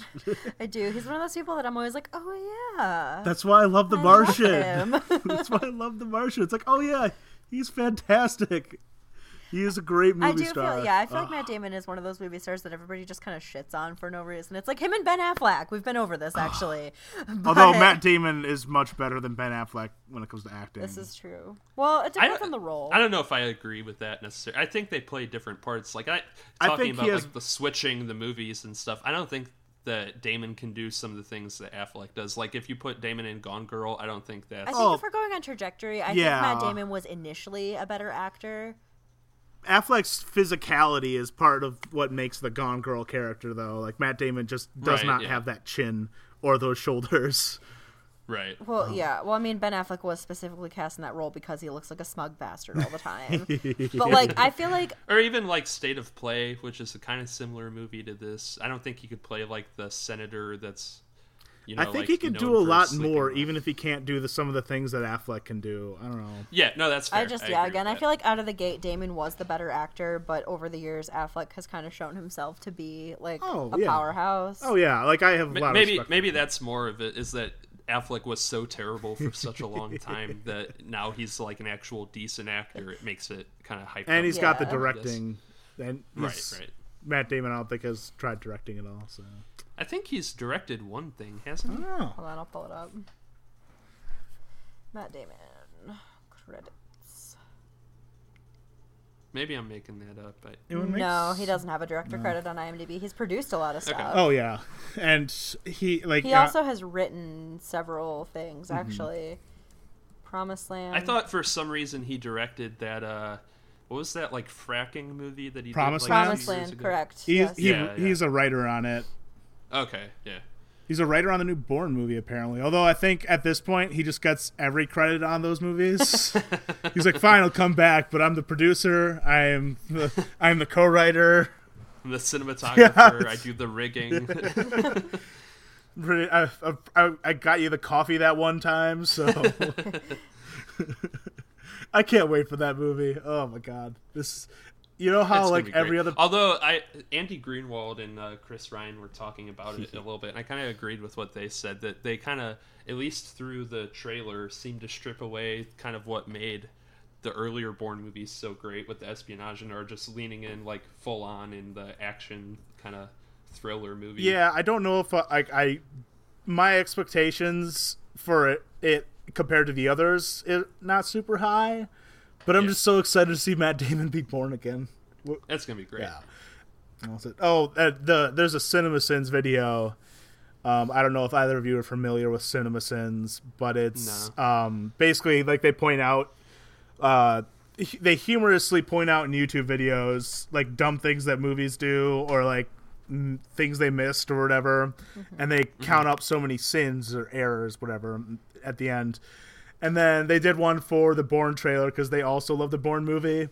And at the end, when Matt Damon, shirtless Matt Damon, knocks a guy out with one punch, he's like, "Oh God, they knocked him out. Negative sins, no sins in this trailer." I'm like, I agree. It's gonna be great. I can't wait, and I really hope they do a um, mashup or, or whatever you want to call it, and bring in Jeremy Renner in. I am curious of how that's going to go, and if Jeremy Renner once again becomes second fiddle in a.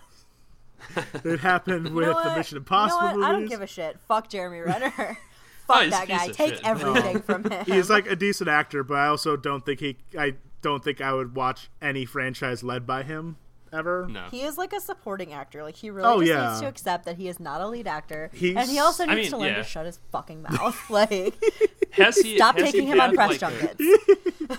Has he had a major like lead actor role since Hurt Locker, other than like the Bourne? No, he literally is just like a franchise dude. Like he just suddenly Yeah. was. Well, in he was all supposed to be the main dude in Mission Impossible, and he was Oh, supposed right. to Yeah, take yeah. over for Bourne, and there was, People don't go see movies that he's the lead actor in. and then they they change their minds. I wonder what influences that. like never, never mind. Uh, Kill the Messenger. He was the lead in Kill the Messenger. Yeah, did anybody Okay, watch yeah, that? that's um, All right, so it kind of sounds like we are rolling towards the end. Oh of my God, the his- Yeah. Avengers: Age of Ultron, Mission Impossible: Rogue Nation, Untitled Bourne I, sequel. You know, I have to say there have been plenty of opportunities, and I just want to say that I'm proud of Kayla for not shoehorning the Chris Evans corner into anything so far. I mean, we've brought up Avengers multiple We've times. bought up a bunch of white actors who look like other white actors. God, can no, I, can, I don't even have the energy to try and do it in this episode. It just does. It, I will concede that in this one, it really makes no sense. Yay! Why you can't see him in there? You're talking about Ant Man. I thought I thought for sure it was gonna come. No, in. I really would have liked to have seen him in a cameo in Ant Man, though. To have- be fair, they probably are yeah. They're like, uh, we already used your uncredited cameo in Thor. They only have him on contract for so many movies. They don't want to waste Ant Man on that. Although, as we all know, he is precious and has re-upped his contract. so- All right. anyway, uh, I like I said, I don't really care to talk about it right now. Like, I don't care to talk about him ever. So fuck you. let's just go back to Matt Damon, precious Anyway, so it Matt Damon, who says dumb things sometimes. Sounds like we are kind of coming to the end of the discussion about the movie. So, Yeah. uh, Patrick, closing thoughts, statements, anything? You know me. Park your car in the yard. Keep your cell on. All right, uh, that was lovely. That's all I got. Kayla, yeah, I, you- I feel like we've done a pretty good job summarizing all of our feelings on the movie. It, it and again, like I always worry coming into the movies where I'm kind of like the one who doesn't really like it that much. I like I just hate being the person that's always like eh, like could be better, but like the the top 250 is so saturated with these kind of like crime drama movies. I am glad that this is one of them and not like I, I, there are so many lackluster crime movies. Like this one has the star power and like the Yeah. directorial know-how to like do a crime genre movie and not have it just be boring and violent. and where a lot of crime drama movies there's no like actual suspense or kind of like thriller aspect to it this there are parts of this movie kind of like you said where it's like actually terrifying Mm-hmm. and like the stakes are pretty high in some points and I will say I am kinda- kind of disappointed that the original is also on the 250 because I really don't want to talk about this movie twice. but Too bad. There won't be a Jack we are. Nicholson. That's true. There were so many up there. Like I feel like this half the trivia for this movie is like this person was almost cast in this role, and it's just Right. amazing like how many different versions of this movie there almost were. where are we doing trivia now is that what um, Tyler, did you have any closing thingy burbs? Oh, I did. I did. Uh, just a second. Uh, or did I? Maybe. Eh. Maybe not. Maybe fuck yourself. I am not a fucking rat. God. I'm tired from fucking your wife. Good. She's tired from fucking my father. I hate you. Who the fuck are you? I hate you so much. I'm the guy who does his job. You must be the other guy. I'm kicking you out of this apartment. that was so great i i love that No, I think those are all Dignam too. that they are that one's my He is favorite the most quotable character, aside from the "I am not a rat and you know me." anyway, oh, oh, I was gonna start that one. That one, I do not want to say the word in that one. yeah oh no, I'm white. I can't read that word. i thought it was i'm just gonna do my trivia now yeah, Tyler, you're a mess. I, we talked a lot about Wahlberg. oh wait, were you originally- actually waiting for me to have something? I was just gonna keep. Yeah. Oh, I was just gonna you keep just quoting have the the movie. fucking quote page pulled up. I actually have two. So the first one is that we talked about how this one best, best picture and how it's a remake, but it's the only remake of a foreign film to ever win best picture. Um, so that's kind of cool, I guess. And then uh, the other one was kind of more importantly and more cool is that they uh, were originally planning a sequel that would be based around Dignam's character. So I'm sure we would have gotten a ton more quotes from that, and that it would have. Uh, he would have been they William Monahan said that they wanted to focus more on the kind of political aspect of, that they kind of hinted at in this movie and it would have focused on him trying to take down a United States senator played by Robert De Niro which is just ridiculous oh my god. but Um, un- unfortunately that did not get made No. Damn, what a loss. Uh, the the interesting trivia that I have is um, so apparently there is an entire subset of people that think that Matt Damon's character is like closeted gay, and oh really one There are those moments where he it hints that he's pretty impotent with. yeah exactly so like Yeah, yeah. I thought of that but other than that I just I don't So okay, that kind of brings up. What are your guys' thoughts on? I mean, it seems pretty clear that Leo's the father, right? oh for sure absolutely Okay, yeah. because they mentioned so many times that Matt Damon can't keep it up so Right, right. And then she pr- pretty clearly broken up at the funeral and doesn't talk to him about the the kid when she sees Matt Damon. there. Yeah, no, I feel like there's zero doubt about that. And if you are in doubt about Okay, that, I yeah. do you pay attention when you watch the real movies? the real departed truthers. yeah. but no, I just yeah. So with the whole Matt Damon being gay thing, I just think he's an insecure dude who grew up with a bunch of like alpha male kind of people, and he just wants to live up to that. And he's also he under a lot of stress right now. Yeah, so I just I feel like as much as I love to find homoerotic subtext in things, I feel like it is not happening in this movie. That is interesting. I didn't. I mean, I didn't think about that watching it, but now kind of examining some of that stuff. That it's not the furthest stretch, I guess. Yeah, I don't but- think it's like a super long stretch. I just don't think that that's what they were going for. I think it was more Right, yeah, supposed to be like this. Oh, like how will I live up to my gang leader pseudo father's shoes kind of deal. Right, right. But yeah, Tyler, do you have a stat of the week? I do actually. You're not going to believe this, but Martin Scorsese has a few movies on the IMDb 250. What? So even the, though the Oscars took a long time to show him love, the IMDb 250 will never let him down.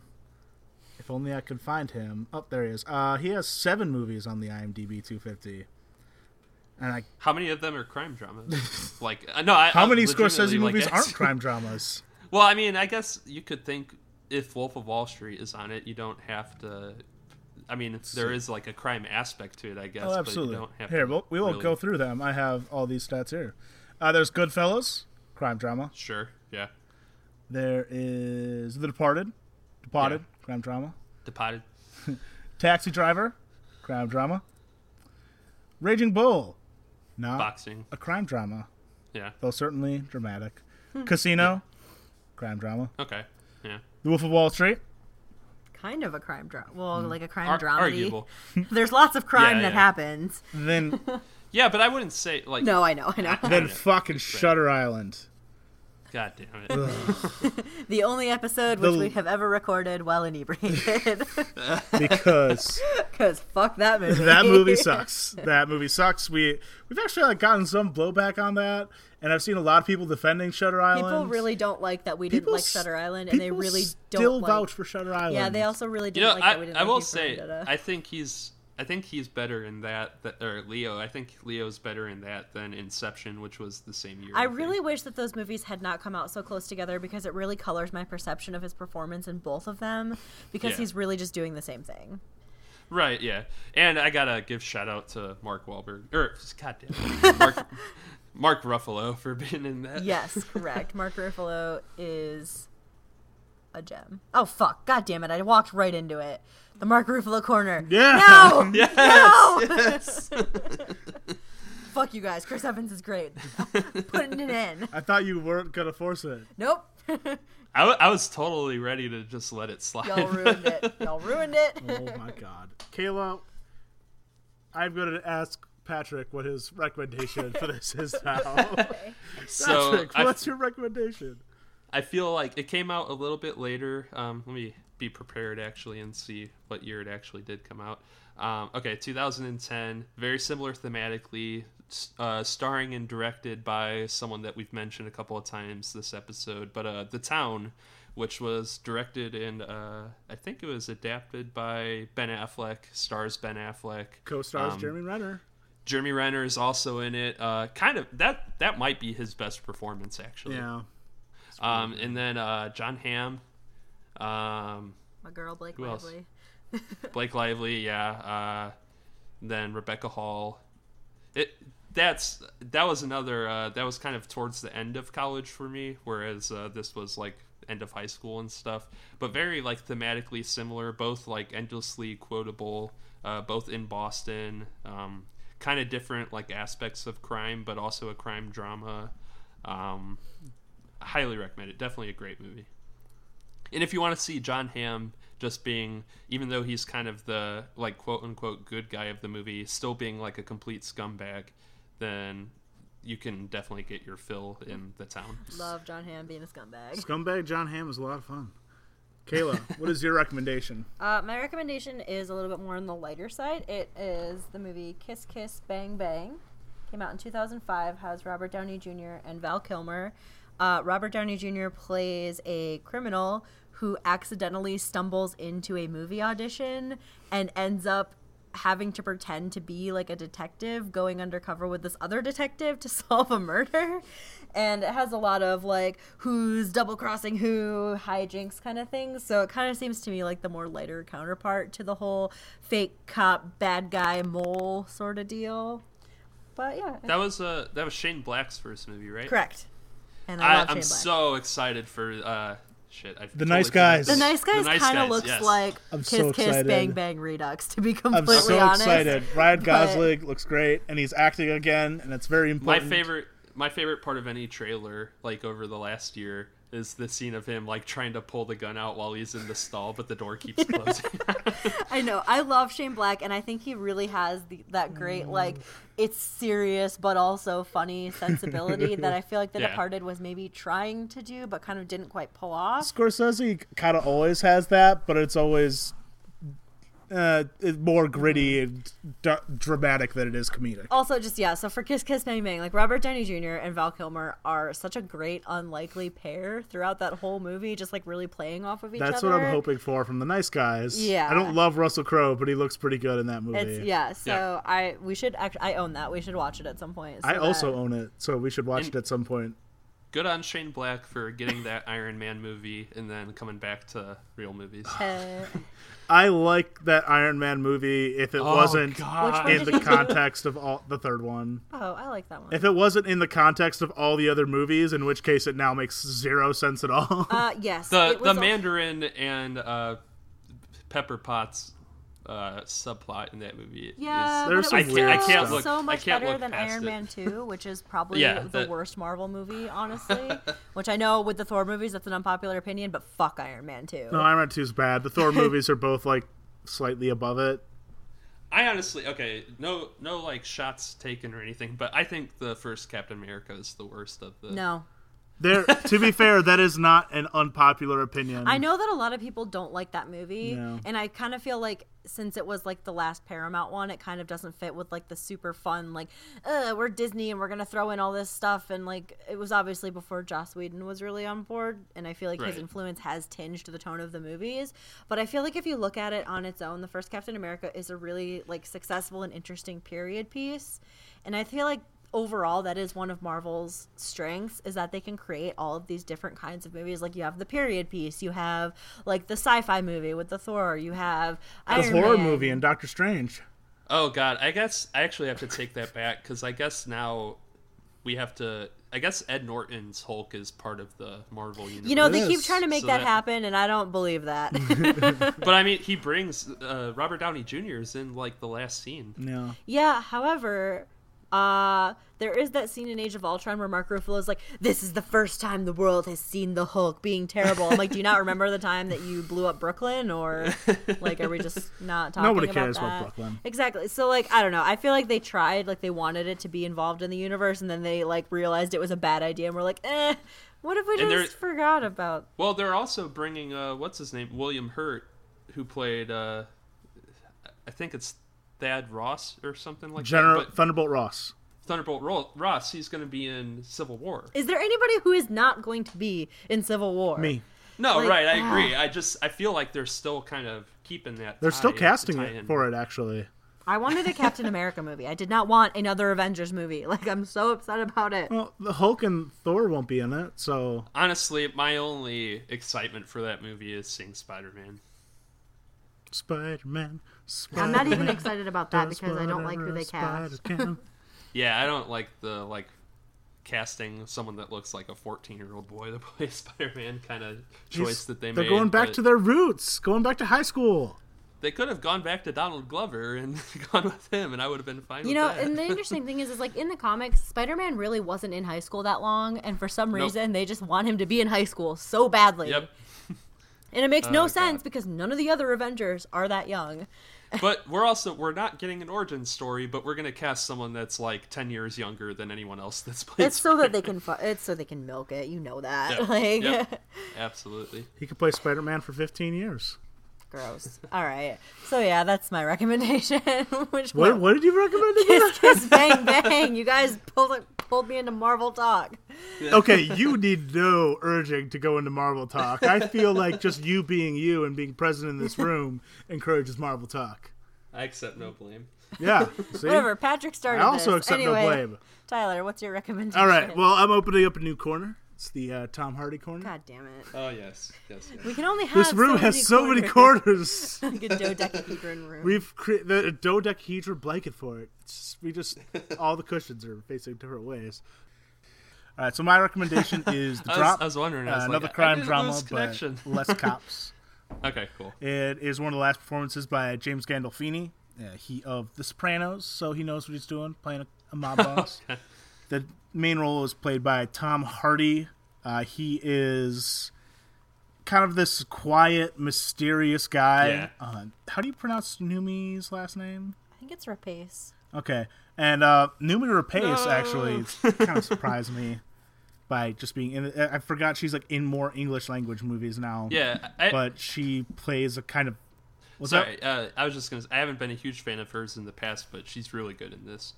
Yeah, like this this movie kind of surprised me where it's just this little crime drama with these that's really just these three actors for the most part and they are all quite good in it and it's got the ending's kind of a not a twist, but there are some reveals and I don't want to give away, but it's a really good movie. Uh, it's another another display of Tom Hardy being one of our greatest treasures. Also, believe, if and if it's you definitely want to see checking out. Tom Hardy like carry a dog for like thirty minutes, there's there's a lot of him Oh, doing yeah. that. That's a whole big thing on like Twitter is that people are like going insane, which is weird because the movie's been out for a while now. But like people going insane over him carrying the dog and always like tweeting pictures of that. He's just so pure and he loves dogs so much. Wow, Tom Hardy's love of dogs as told by Tom Hardy. Tom Hardy. An oral history of Tom Hardy's love of dogs, a Vanity Fair article from last year. Dude, Tom Hardy is literally the pure and good counterpart to Jeremy Renner's piece of shit. Oh, I love Like- Tom Hardy so much. But yes, that is my recommendation. Anyway, we have been Let the Right Films In. We will hopefully be returning to a weekly format soon. It's just that things have been really weird and our schedules are somehow now even more incompatible. um, in the meantime, you can find us on Twitter at LTRFI Pod. That is the best way to get in contact with us. Usually is Tyler tweeting things. Uh, I will occasionally pop in, usually with something stupid. Usually.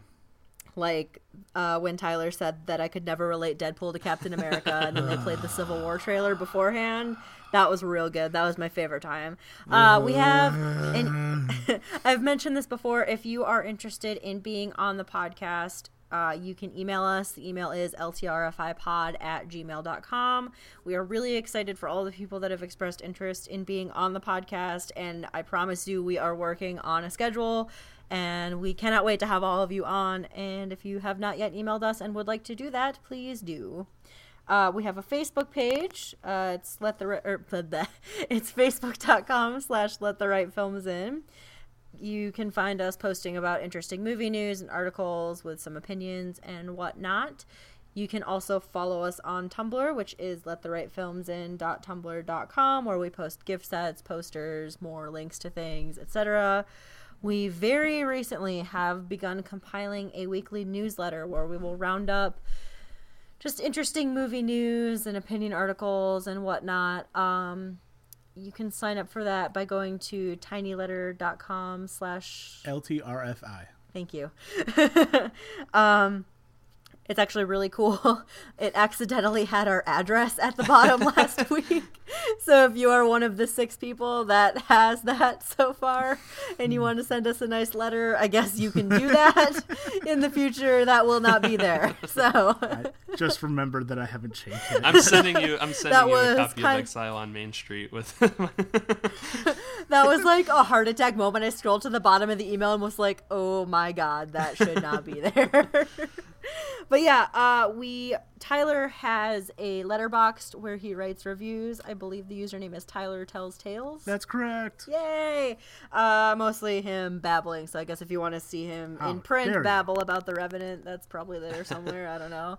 Uh, we're available on iTunes where you can rate and review us and download, which is cool and helpful. We have a SoundCloud, and you can find us on Podbay, Stitcher, Overcast, all of your favorite podcast listening apps. We're in so many places. Yes, really, we are oversaturating the market, and it is awesome. So please follow us on those things, listen to us on those things. Uh, thank you, Patrick, for being a guest. Thanks for again. having me. It was a pleasure. Yes. Uh, Tyler, I guess you're cool. Thanks. so yeah, we have been let the right films in. Do you want to try and say Jurassic World is a terrible movie in a Boston accent? Because it'll go way better than if I do it. Jurassic World is fuck. Terrible. Jurassic World is a terrible bad fucking movie. movie. It's like, Thank fuck you. that movie. Maddie tried to tell me yesterday that it was the best movie she'd ever seen, and I just kind of had to smile and nod while heavily sipping a Jack and Coke. At least you had alcohol. And then I remembered alcohol existed. Thank you, alcohol.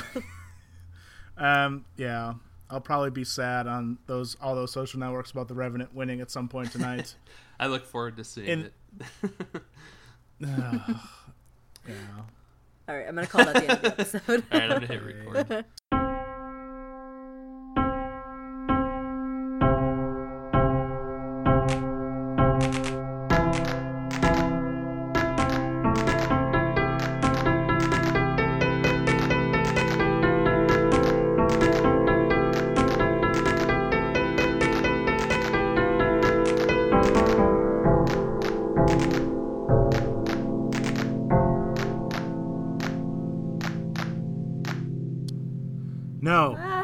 Tell him to go away. no, he wants to be in the blanket fort. No, he is not allowed to be in the blanket fort. He ruins He's everything. So cute. Look at him. He peed on your bag, and you're calling him cute now. I am actually still kind of pissed about that. Jeez. Are we, gonna, are we really gonna say that departed every time we mention the title? Are we gonna do that? You don't have to if you don't want to. I kind of want to. Just want to make sure we were all on the same page. This episode is either going to be the most listenable or the least listenable, and I don't know which. Yes. All right, there. Okay, sorry. Boston. Boston.